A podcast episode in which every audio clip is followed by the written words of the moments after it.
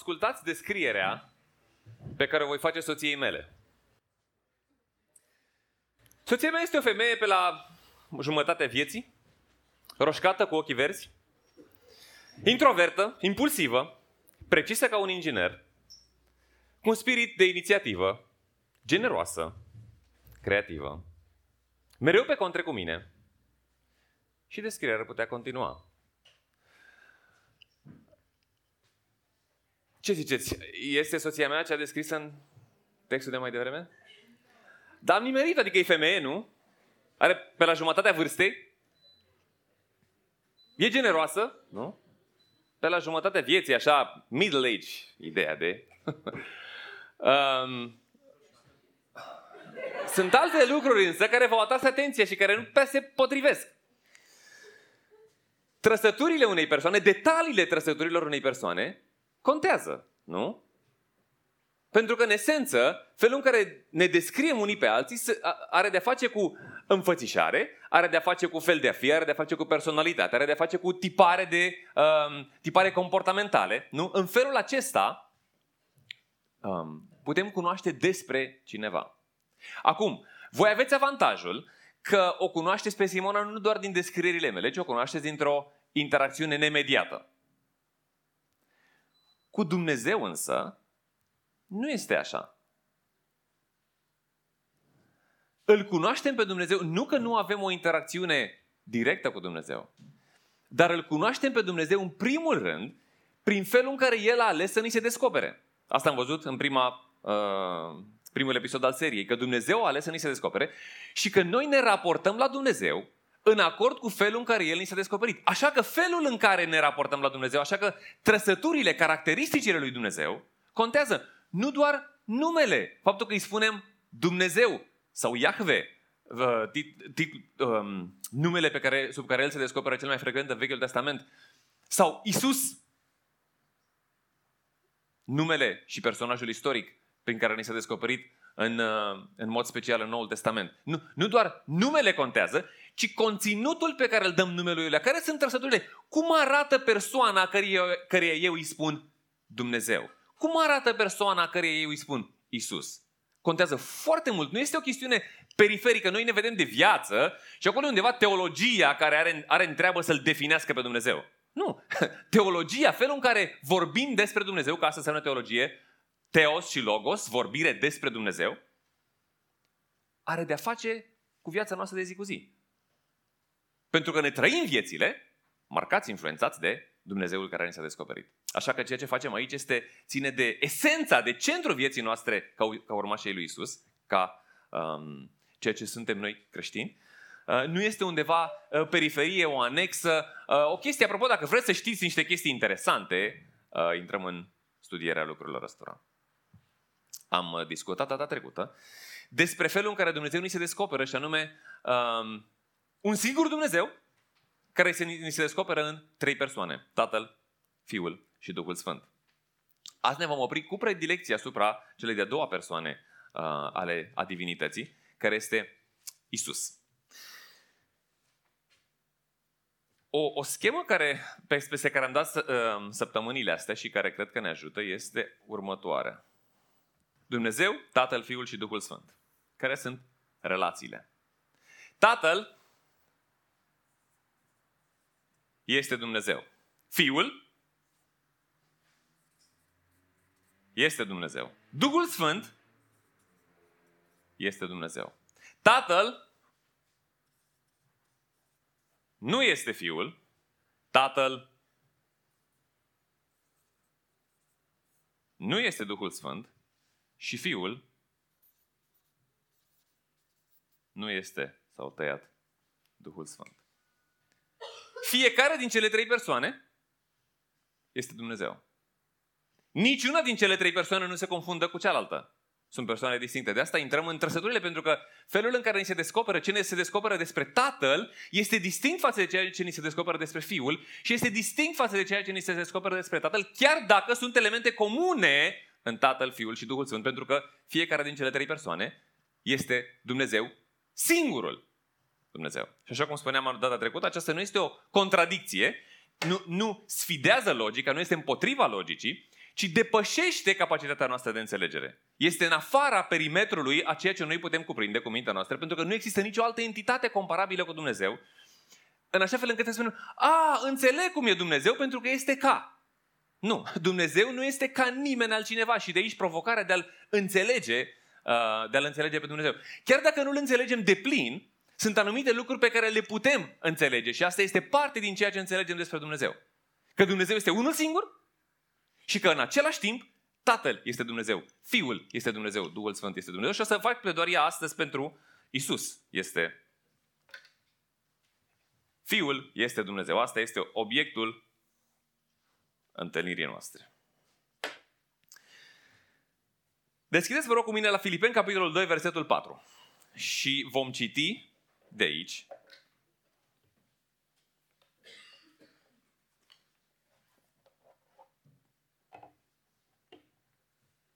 Filipeni, capitolul 2.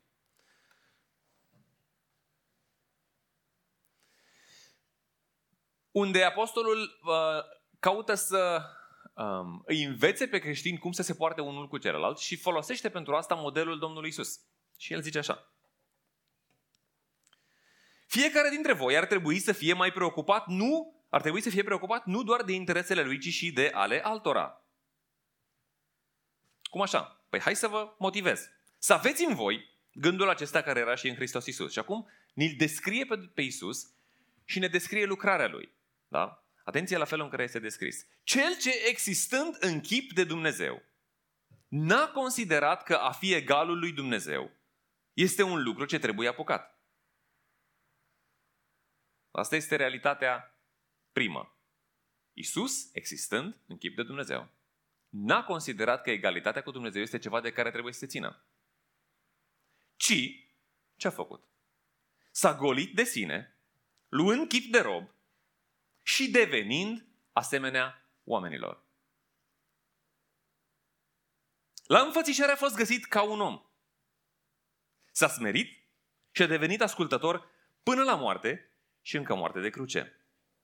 De aceea și Dumnezeu l-a înălțat nespus de mult și a dăruit numele care este mai presus de orice nume, pentru ca numele lui Isus să se plece orice genunchi din cer, de pe pământ și de sub pământ și orice limbă să mărturisească spre slava lui Dumnezeu că Isus Hristos este Domnul. Extrem de uh, puternice ambele afirmații cu privire la persoana lui Isus. Pentru că ceea ce um, um, este esențial cu privire la persoana lui Isus, așa cum ni se descoperă în Noul Testament, este că El este în același timp Dumnezeu și om. Este Dumnezeu care se întrupează, este Dumnezeul care devine om. Nu este Dumnezeu care ia o haină deasupra lui de om de care după aia se, uh, se descotorosește, ci El, în ființa lui, Isus, prin naștere, prin întrupare, devine pentru totdeauna Dumnezeul om. Uh, este iarăși o, o chestiune greu de înțeles. Cum adică divinitatea să se unească cu umanitatea în aceeași persoană? Uh, nu știm exact cum și nu știu dacă este foarte profitabil să înțelegem toate mecanismele și detaliile, ce este însă foarte clar și ceea ce Scriptura repetă în, în uh, multe locuri, așa cum o să vedem astăzi, este că Isus nu este mai puțin om decât oricare dintre noi și Isus nu este mai puțin divin decât celelalte două persoane ale Dumnezeirii. Întruparea nu știrbește nimic din divinitatea lui, divinitatea lui nu știrbește nimic din umanitatea lui. De ce spun asta? Pentru că aici se spune, textul ăsta și, și, și întreaga, uh, întreg Nou Testament reiterează uh, lucrul ăsta și o să vedem mai multe texte în sensul ăsta. În primul rând că Isus este, exista, existând în chip de Dumnezeu, n-a considerat a fi egalul cu Dumnezeu un lucru care trebuie apucat. Isus este, Dumnezeu este divin. Um, în, uh, în final, uh, spune aici, pentru ca numele lui Isus să se plece orice genunchi din ceruri, de pe pământ, de sub pământ, orice limbă să mărturisească. Am văzut textul, textul ăsta și data trecută și am văzut că asta este un citat. Un citat din cartea lui Isaia, din Isaia 48, unde Dumnezeu spune uh, uh, uh, faptul că înaintea lui se va pleca orice genunchi. De asemenea, foarte interesant, zice așa în Isaia 48, versetul 11, Dumnezeu, Iahve, da, pe care, care este numele lui Dumnezeu, um, prin care, care prin excelență ni se descoperă nouă, este, spune așa, Isaia 48 cu 11, de dragul meu, de dragul meu fac aceasta, căci de ce să fie profanat numele meu? Slava mea nu voi da altuia. Da, da, Iisus îi dă slava, Dumnezeu îi dă slava, Tatăl îi dă slava Fiului. Dacă doar Tatăl este Dumnezeu, atunci când El dă slavă Fiului, El împarte slava cu altcineva. Dacă însă Fiul și Tatăl sunt Dumnezeu, sunt Iahve, atunci Dumnezeu nu și împarte slava cu nimeni, ci slava este împărtășită în interiorul a ceea ce se ni se descoperă nou ca fiind Iahve, Dumnezeul lui Israel. Are sens deducția? Bun. Și o să insistăm, o să mergem prin mai multe texte în direcția asta, pentru că asta este poate partea mai greu de acceptat și mai contestată astăzi. Puțini contestă azi că Isus a fost uman. Au fost de-a lungul istoriei bisericii oameni uh, curente care au contestat umanitatea lui. Foarte puțin contestă azi că este uman. Greu le vine oamenilor astăzi să creadă că Isus a fost chiar Dumnezeu și este Dumnezeu. Și de asta vom alimenta cu mai multe părți în Scriptură. Deci Isus este divin, în același timp Isus este uman. Isus este om. Um, textul evidențiază foarte clar. S-a golit, a luat un chip de rob, a devenit asemenea oamenilor, la înfățișare a fost găsit ca un om, s-a smerit, a devenit ascultător, a murit. Dar lui Isus i-a fost foame, Isus știm că a fost născut dintr-o femeie, uh, știm că Isus a crescut, uh, știm că lui Isus i-a fost foame, știm că i-a fost sete, știm că a plâns, um, nu știm că a, a, a avut prieteni, știm că a, avut, a trecut prin Uh, tulburare interioară atunci când este în grădina Ghețimanii. Iisus moare, da, ca om.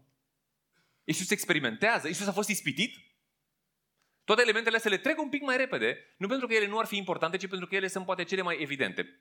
E foarte evident. Toți l-au luat pe Iisus drept un om.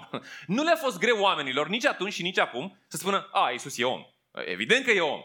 Singura problemă pe care o avem cu el e care are pretenția că el este nu doar om, ci că el este Dumnezeu. Asta este problema pe care au avut-o atunci oamenii, asta e problema pe care o au astăzi oamenii.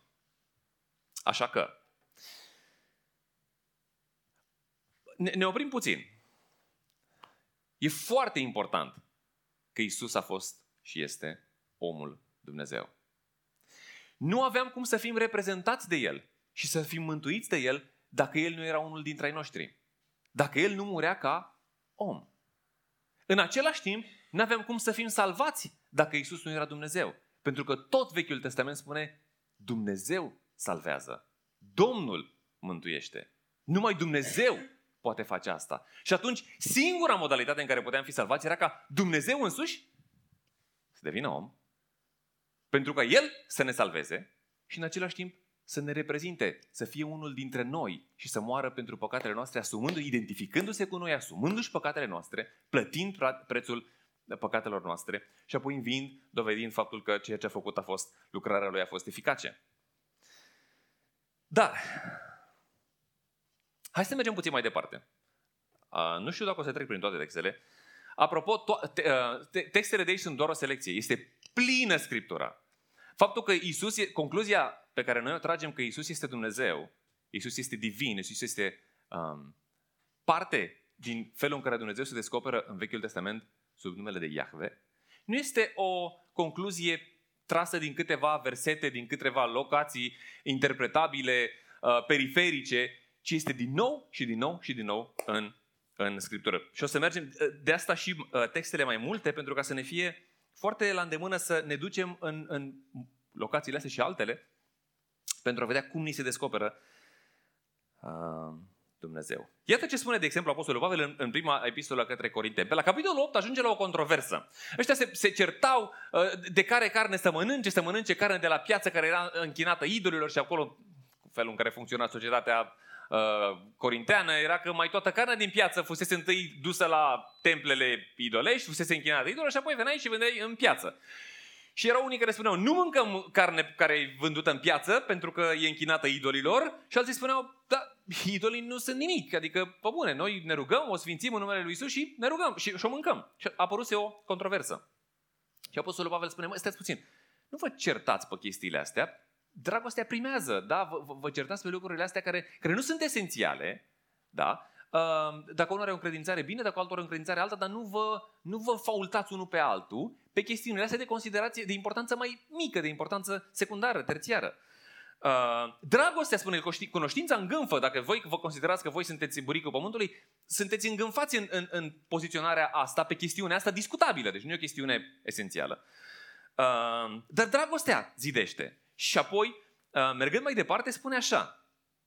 Într-adevăr, chiar dacă există așa anumiți zei în cer sau pe pământ, așa cum există de fapt mai mulți zei și mai mulți domni, ambele cu ghilimele, totuși pentru noi există un singur Dumnezeu, Tatăl din care sunt toate și, prin care, și pentru care suntem și noi, și un singur Domn, Isus Hristos, prin care sunt toate și prin care suntem și noi. Un singur Dumnezeu și un singur Domn. Um, dacă citim textul ăsta uh, fără să avem background-ul Vechiului Testament, nu ne va spune prea mult, da, da, este Dumnezeu și apoi mai este încă altcineva care este Domn, care este nu neapărat Dumnezeu. Dar, iată ce spune uh, ce este în mintea evreilor atunci când face Iisus afirmația asta în, în Deuteronom, capitolul 6, versetul 4, pentru că ăsta este textul pe care îl ia și îl detaliază, spune așa, Ascultă Israele, Domnul, da? Dumnezeul, ambele cuvinte, nostru, este singurul Domn. Să-L iubești pe Domnul Dumnezeul tău cu toată inima, cu tot sufletul și cu toată puterea ta. Domnul, Dumnezeu, e singurul Domn. Asta este afirmația monoteistică clasică pe care o aveau în minte toți evreii, pe care o repetau și repetă și astăzi de trei ori pe zi. Și Pavel vine și spune, da, este un singur Dumnezeu, Tatăl, și un singur Domn, Isus.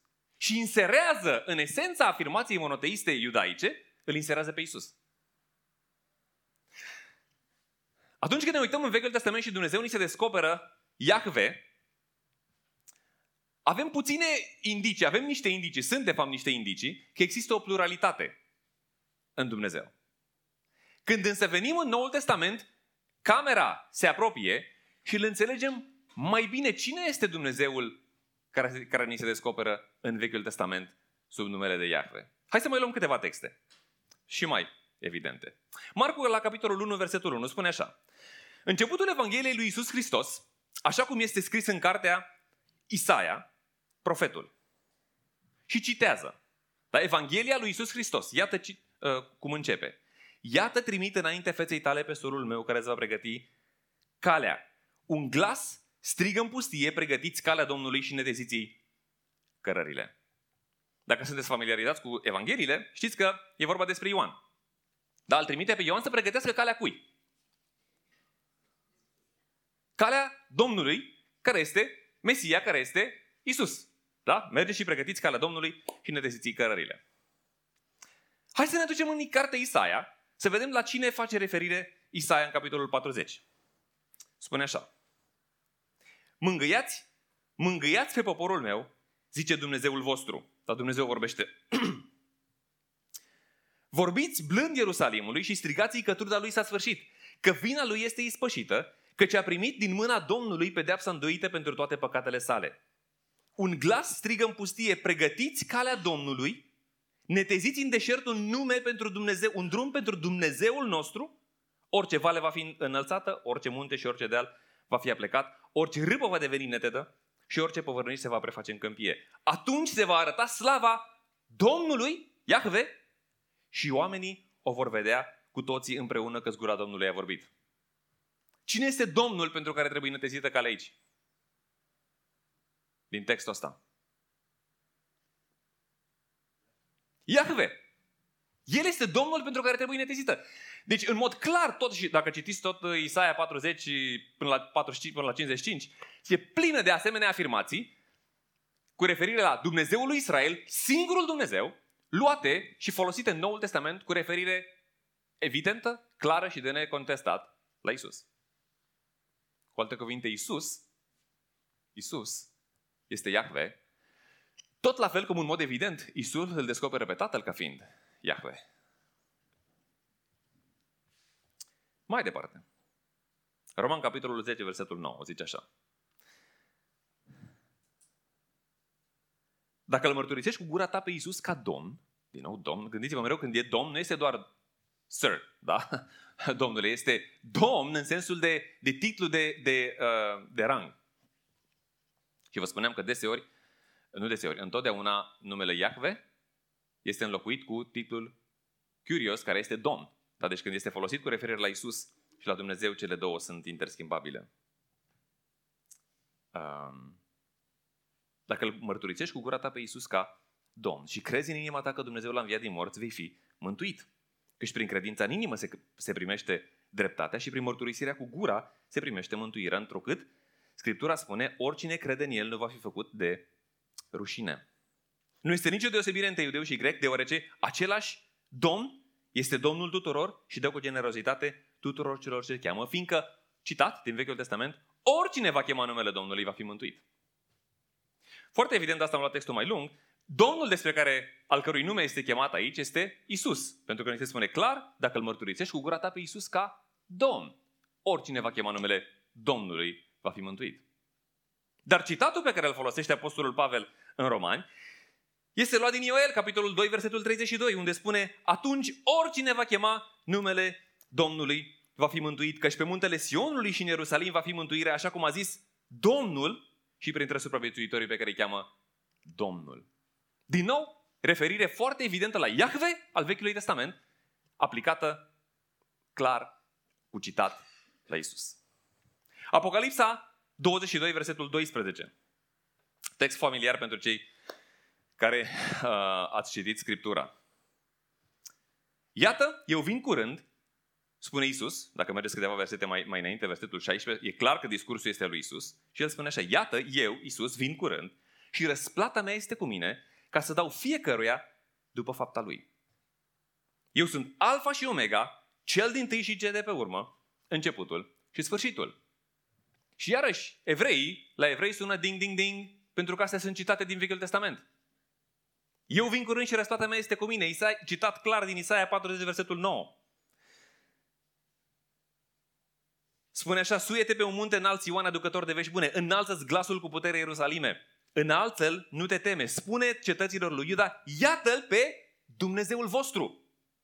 Iată, stăpânul Domn vine sprijinind pe bratul său, plata lui vine cu el și răsplata lui îl însoțește. Cine este acesta? Iahve, Dumnezeu. Eu sunt Alfa și Omega, cel din tâi și cel de pe urmă, începutul și sfârșitul. Iarăși citat clar din Isaia 44, versetul 6. Așa vorbește Domnul, împăratul lui Israel, răscumpărătorul lui, Domnul oștirilor. Eu sunt cel din tâi și cel de pe urmă. În afară de mine nu este alt Dumnezeu. Afirmație fermă, clară, monoteistă. Eu sunt Dumnezeu. Și Isus spune, da, acela Iahve, acela sunt eu.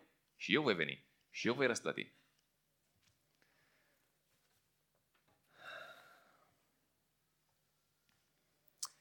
Doar Iahve are pretenția că mântuiește. Am menționat asta. Nu mai citesc versetele, vă puteți duce în Isaia 43, versetul 10 până la, până la 12 și ni se spune că doar Dumnezeu mântuiește și în repetate rânduri, Isus este cel ce mântuiește. Isus este mântuitorul. Nu? Asta este apelativul pe care îl folosim, îl folosește toată creștinătatea. Isus, mântuitorul. Deci Isus face ceea ce numai Dumnezeu spune că face. Doar Iahve iartă păcatele. Isaia 43 spune, spune nu mi-ai cumpărat obligeană cu argintul tău, nici nu m-ai săturat cu grăsimea jertfelor tale, ci m-ai împovărat cu păcatele tale, m-ai obosit cu nedreptățile tale. Eu, da, eu sunt cel ce șterg nelegiuirile. De dragul meu nu voi mai aminti de ele. Și țineți minte pe Iisus când vindecă un paralitic, ce spune? Iertate sunt păcatele. Și pe bună dreptate ăștia se uită, cum să ierți tu păcatele? Doar Dumnezeu iartă păcatele. Și Iisus spune exact.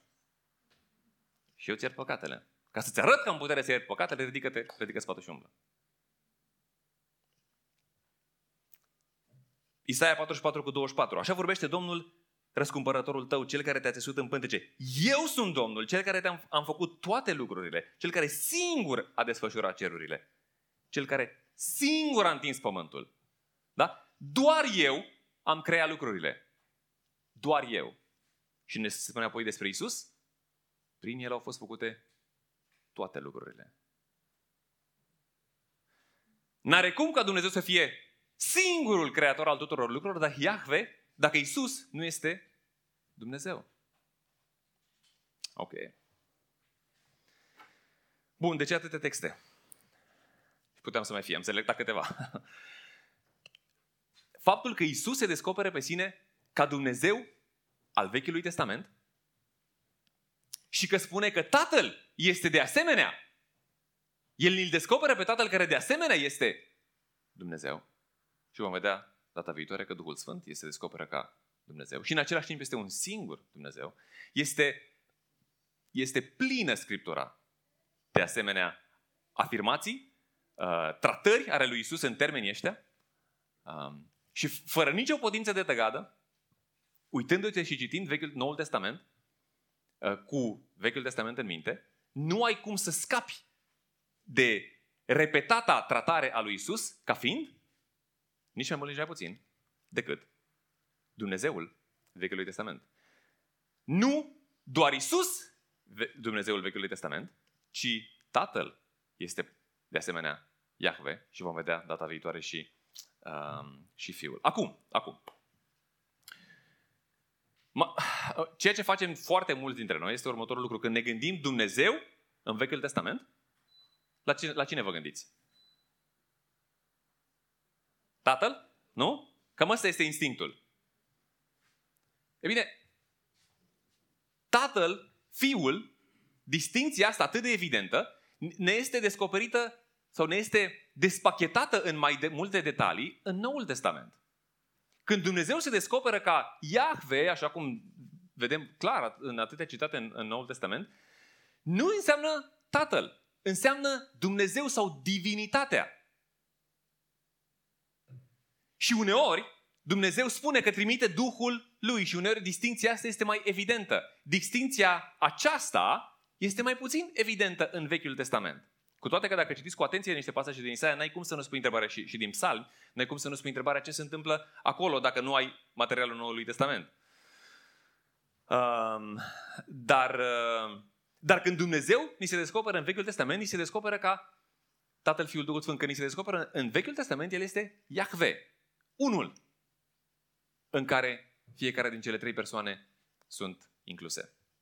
Așa că atunci când citiți Vechiul Testament, gândiți-vă că nu e neapărat Dumnezeu, adică Tatăl, ci este Dumnezeu, adică Iahve. Trei persoane, un singur Dumnezeu. Bun, ne oprim, nu mai insist. Hai să vedem observați, întrebări. Că bănuiesc că totul este clar ca la mine zilele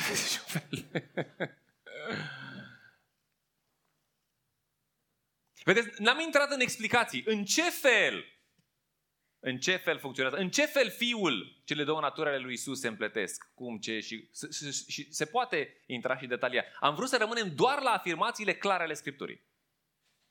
Um, felul în care ne explicăm um, um, modul în care ele se, se, se, sunt adevărate în același timp și, și, și unde sunt punctele de îmbinare, uh, asta e partea a doua. Ce mi se pare esențial este să, să cunoaștem și să ne asumăm afirmațiile clare ale Scripturii vis-a-vis de Isus în contextul a ceea ce înseamnă Dumnezeu. Da, foarte, foarte bună observație, Cristiana. De înțeles, într-un anume sens, nu neapărat de aprobat, uh, greutatea, dificultatea cu care uh, farisei, învățătorii din primul secol uh, înghit sau nu înghit afirmațiile extrem de puternice lui Isus, cum că El este Iahve. Bună observație. Foarte bună întrebare. În, am spus data trecută că cele trei Uh, persoane, Fiul, Tatăl și Duhul Sfânt, sunt coegal și coeterni. Uh, atunci când am spus coegal, nu m-am referit la, coegalitate, la egalitate funcțională, la egalitate de roluri. M-am referit la egalitate de ființă. Adică e, fiul nu este inferior tatălui, așa cum, de exemplu, dacă lucrăm în companie și Dodo este șeful meu, da, Dodo este responsabil. El este la comandă. Dacă el spune, eu trebuie să execut. Ok, mai vorbesc eu cu el, mai negociez, dar până la urmă execut. Noi nu suntem egali în rolurile din companie. Pentru că Dodo dictează și eu execut. Însă noi suntem egali ca oameni. Eu spun, eu sunt egal cu Dodo și Dodo nu este cu nimic mai valoros decât mine. Așa cum eu nu sunt cu lui Dodo cu nimic inferior. În sensul ăsta, Tatăl, Fiul și Duhul Sfânt sunt coegali. Nu sunt inferiori în ființa lor unul celorlalți. În același timp însă, dacă citim în, în, în, în tot Noul Testament, în mod clar, Tatăl și Vechiul Testament, de fapt, Tatăl îl trimite pe Fiul Fiul ascultă și se supune tatălui și chiar textul de aici pe care l-am citit s-a golit de, de sine, a luat un chip de rob, da? A, a făcut un pas în jos și s-a smerit. Uh, tatăl trimite pe fiul, fiul îl ascultă pe tatăl, tatăl și fiul după aia spune, voi ruga pe tatăl și el, tatăl, va trimite pe Duhul Sfânt. Deci există o ierarhie, în același timp Duhul Sfânt, toată gloria o dă tatălui și o dă fiului. Și atunci există o poziționare unul față de celălalt, nu, care nu reflectă o inferioritate de ființă, ci referă, reflectă o inferioritate în uh, asumarea rolurilor. Unul stă mai în umbră, tatăl plănuiește mântuirea, fiul realizează mântuirea, vom vedea data viitoare Duhul Sfânt, uh, implementează roadele mântuirii în viețile celor credincioși, că știm că în noi Duhul Sfânt este cel care locuiește și rodește și pecetluiește și așa mai departe. Deci sunt roluri distincte pe care, pe care cei trei le au. Și atunci, așa cum fiul, egal cu tatăl ca valoare, se supune tatălui, ăsta este modelul, tiparul după care Scriptura spune, la fel, fiul, uh, la fel, uh, uh, omul se supune, da, bărbatul se supune fiului și există grade de comparație sau există grade de similitudine și grade de diferențiere, în mod evident. Și apoi fi, soția se supune soțului sau este, este sub autoritatea soțului, la fel cum în Trinitate tatăl se supune fiului. Asta este în două vorbe. Um, deducția. Da? După cum fiul se supune tatălui, fiul este sub autoritatea tatălui, la fel soția este sub autoritatea soțului. O întrebare lui Ștefan. Ce s-a întâmplat în Trinitate atunci când Fiul devine păcat pentru noi? Nu? Așa cum ne spune, ne spune Noul Testament. Murind pentru păcatele noastre. Ce se întâmplă în Trinitate? Um, foarte bună întrebare. Nu cred că am un răspuns pe măsura întrebării.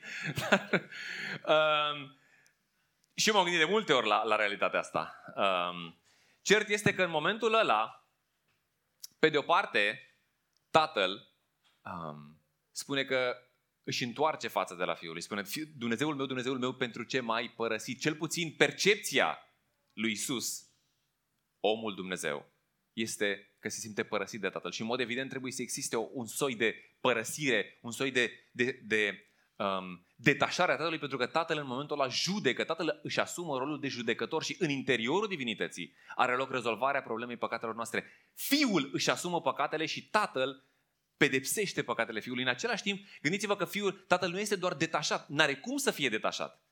Și, și Tatăl suferă într-un anume sens, în mod indirect, alături de Fiul care suferă în mod direct păcatele pentru păcatele noastre. Um, cred că e o întrebare bună la care să reflectăm.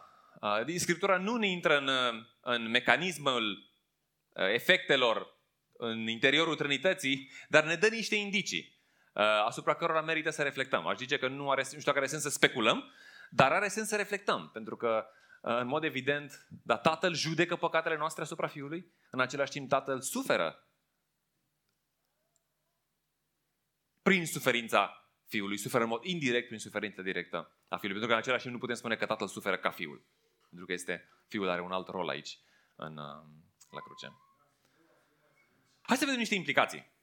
Studiem lucrurile astea nu doar ca să le știm, este important, e esențial să le știm, dar ele ne informează, ne informează viețile. Aș spune așa, implicația faptului că Dumnezeu este tripersonal sau că sunt trei persoane în Dumnezeu este că un Dumnezeu tripersonal e singura premiză pentru preeminența dragostei. Cuvinte mari, știu, stați puțin, le despachetez. Le-am pus așa pentru că am vrut să o pun subcint. Un Dumnezeu tripersonal e singura premisă pentru preeminența dragostei. Nu, doar am repetat ca să știți ce am spus. ce am afirmat. Um, Tim Keller are o reflexie uh, care mi-a alimentat această afirmație. El spune așa.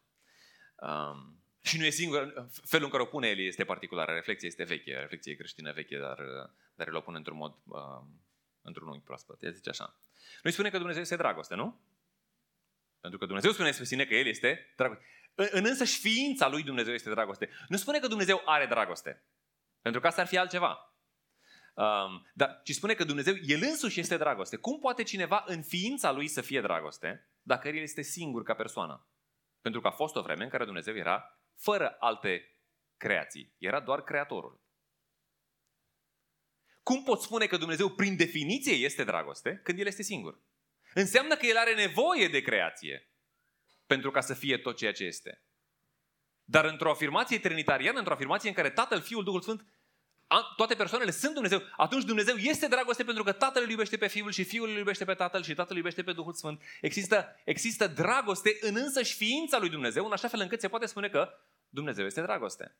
Și din dragostea lui Dumnezeu apare creația. Dumnezeu creează pentru a împărtăși cu noi, da? a se împărtăși pe sine cu noi și a împărtăși toate lucrurile pe care le creează din dragoste pentru noi. Um, dacă Dumnezeu este singur, înseamnă că dragostea este precedată de creație. Adică manifestarea puterii are loc înainte ca să existe dragoste. Cu alte cuvinte, puterea precede dragostea. Într-un Dumnezeu impersonal sau într-un Dumnezeu unipersonal, spune Tim Keller, puterea precede dragostea. Într-un Dumnezeu unic, dar tripersonal, dragostea precede puterea. Și cu adevărat, dragostea este deasupra puterii. Are sens? E, um, nu este neapărat o, o afirmație de necombătut din punct de vedere logic și așa mai departe, cu toate că eu cred că e puternică, dar cred că rezonează cu oamenii din vremea noastră. Dacă îi spune oamenilor ce primează puterea sau dragostea? A, dragostea.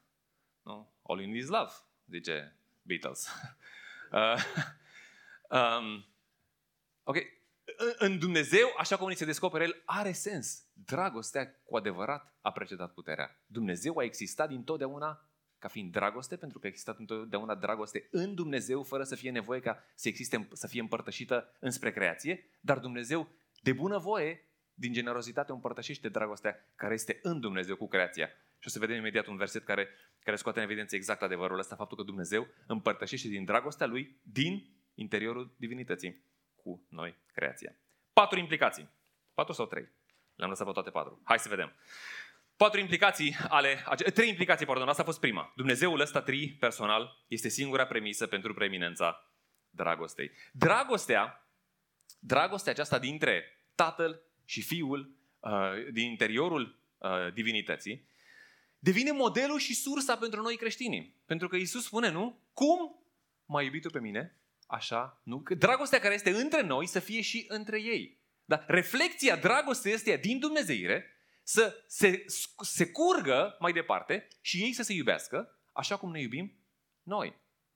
Uh, de asemenea, foarte, foarte tare zice așa. Ioan 17, versetul 26, iată ce spune Iisus în rugăciunea lui. Ultima lui rugăciune, zice așa. Eu le-am făcut cunoscut numele tău și îl voi mai face cunoscut pentru ca dragostea cu care m-ai iubit să fie în ei și eu să fiu în ei. Vedeți, mi se pare foarte tare. Noi nu suntem lăsați pe cont propriu. Noi nu suntem lăsați să producem noi dragoste, ci dragostea lui Dumnezeu este sursa noastră de dragoste. Noi putem să iubim pentru că Dumnezeu este dragoste și dragostea lui alimentează capacitatea noastră de a iubi. Așa că atunci când vă găsiți incapabil să iubiți pe cineva și probabil că nu va fi cineva foarte apropiat, cu toate că în anumite momente s-ar putea să fie și cineva apropiat, greu de iubit, în anumite circunstanțe, dar când găsiți pe cineva greu de iubit și vă găsiți fără resurse de dragoste, apelați la dragostea lui Dumnezeu. Pentru că dragostea care este între Tatăl și Fiul, El vrea să o facă disponibilă și nouă. Ca noi să putem să iubim cu dragostea cu care Dumnezeu îl iubește pe Fiul și Fiul îl iubește pe... Tatăl îl iubește pe Fiul și Fiul pe Tatăl. Și când te gândești la asta, zici, wow! Păi da, acolo sunt resurse nelimitate. Nu? Și când eu mă găsesc fără resurse, pot să apelez, sunt invitat să apelez, sunt chemat să apelez la resursele pe care le are Dumnezeu. Pentru că El îmi spune, nu te chem să faci tu ceva pe cont propriu, ci te chem doar să, să tragi din mine dragoste, pentru ca să o dai mai departe altora. Așadar, preeminența dragostei uh, și filozofic vorbind, dar, dar preeminența dragostei și primatul dragostei și foarte practic în relațiile dintre noi. Noi putem să iubim pentru că Dumnezeu este dragoste și pentru că El împărtășește din dragostea Lui cu noi. Al doilea lucru. Iisus empatizează cu noi. Deoarece Isus este om, El ne înțelege în umanitatea noastră, empatizează cu noi și cu slăbiciunile inerente a naturii umane și mijlocește pentru noi, într-un mod empatic. Uh, spun asta bazându-mă pe ceea ce, ce spune uh, Evrei, capitolul 4, versetul 14, unde spune avem un mare preot care a străbătut cerurile pe Iisus, Fiul lui Dumnezeu. Să ne ținem tare de mărturisirea noastră. Căci nu avem un mare preot care să nu poată avea milă de slăbiciunile noastre, ci unul care a fost ispitit în toate felurile, ca și noi, dar fără să păcătuiască.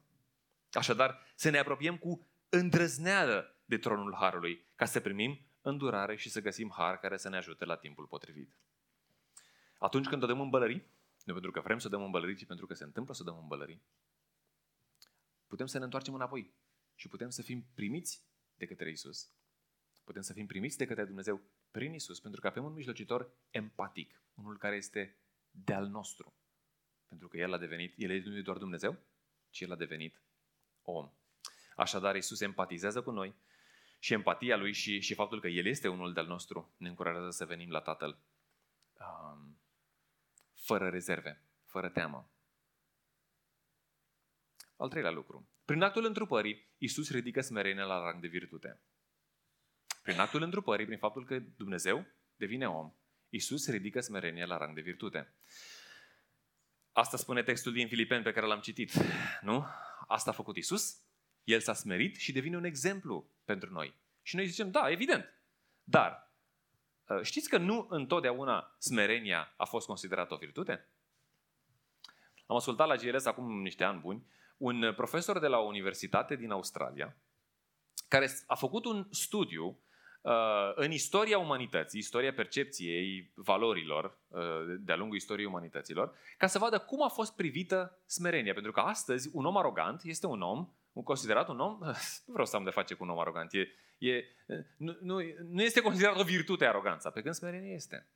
Un om smerit, un om modest, un om locul lui, care are calități, dar care nu epatează cu calitățile lui, este foarte apreciat.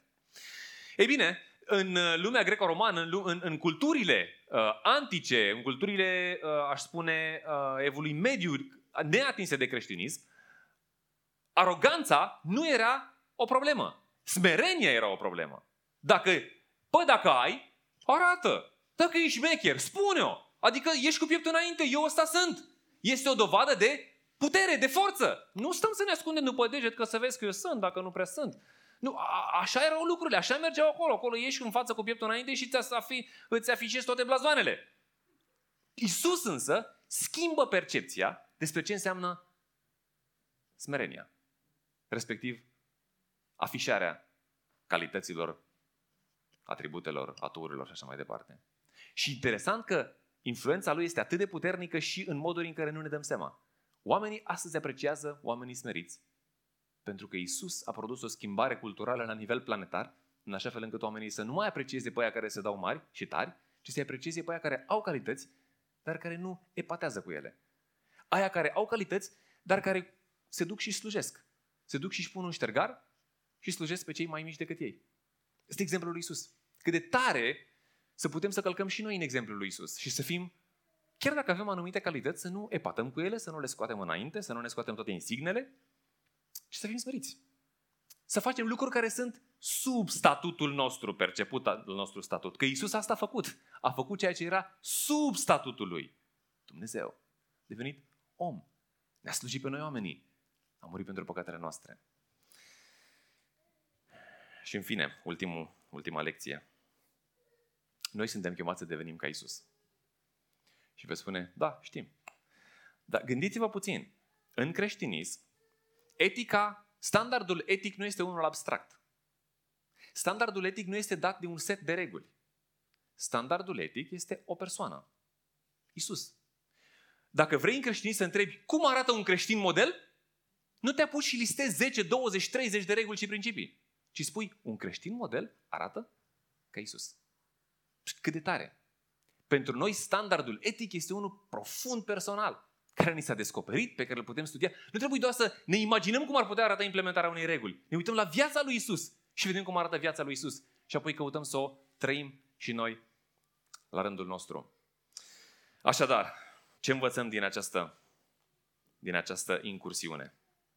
Învățăm că Dumnezeul ăsta, în, descoperit în trei persoane, e singura premisă pentru ca dragostea să primeze în fața puterii. Învățăm că dragostea asta pe care noi suntem chemați să o avem unii față de alții, își găsește sursa în dragoste din Dumnezeu și că noi putem să apelăm la Dumnezeu și la resursele Lui infinite de dragoste pentru ca să ne iubim unii pe alții atunci când noi nu putem să ne iubim unii pe alții. Că m-a călcat la pe bătătură, că mi-a făcut la eu mai știu ce? Iisus, deoarece este om, empatizează cu noi și putem să venim cu încredere înaintea lui Dumnezeu prin medierea lui, pentru că el a fost și este om.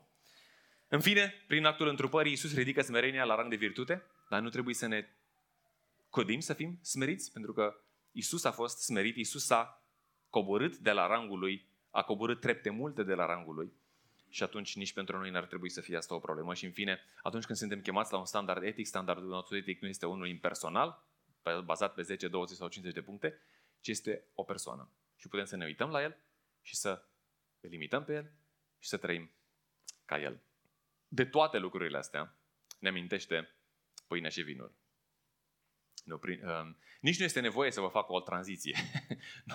Asta, uh, subiectul în sine ne etalează, ne etalat persoana lui Isus și în, în câteva locuri lucrarea lui, faptul că El a venit pe pământ pentru noi ca să ne ierte păcatele, să-și asume păcatele și noi prin credința în El să putem să avem parte de relație cu Dumnezeu, de iertare de păcate, de viață veșnică, împreună cu Dumnezeul acesta care ne s-a descoperit în Scriptură. Cât de tare! Cât de tare! Haideți să luăm uh, toate aceia care zicem da și amin la toate lucrurile astea, la afirmațiile astea, la cine este Isus, la ce a făcut El pentru noi.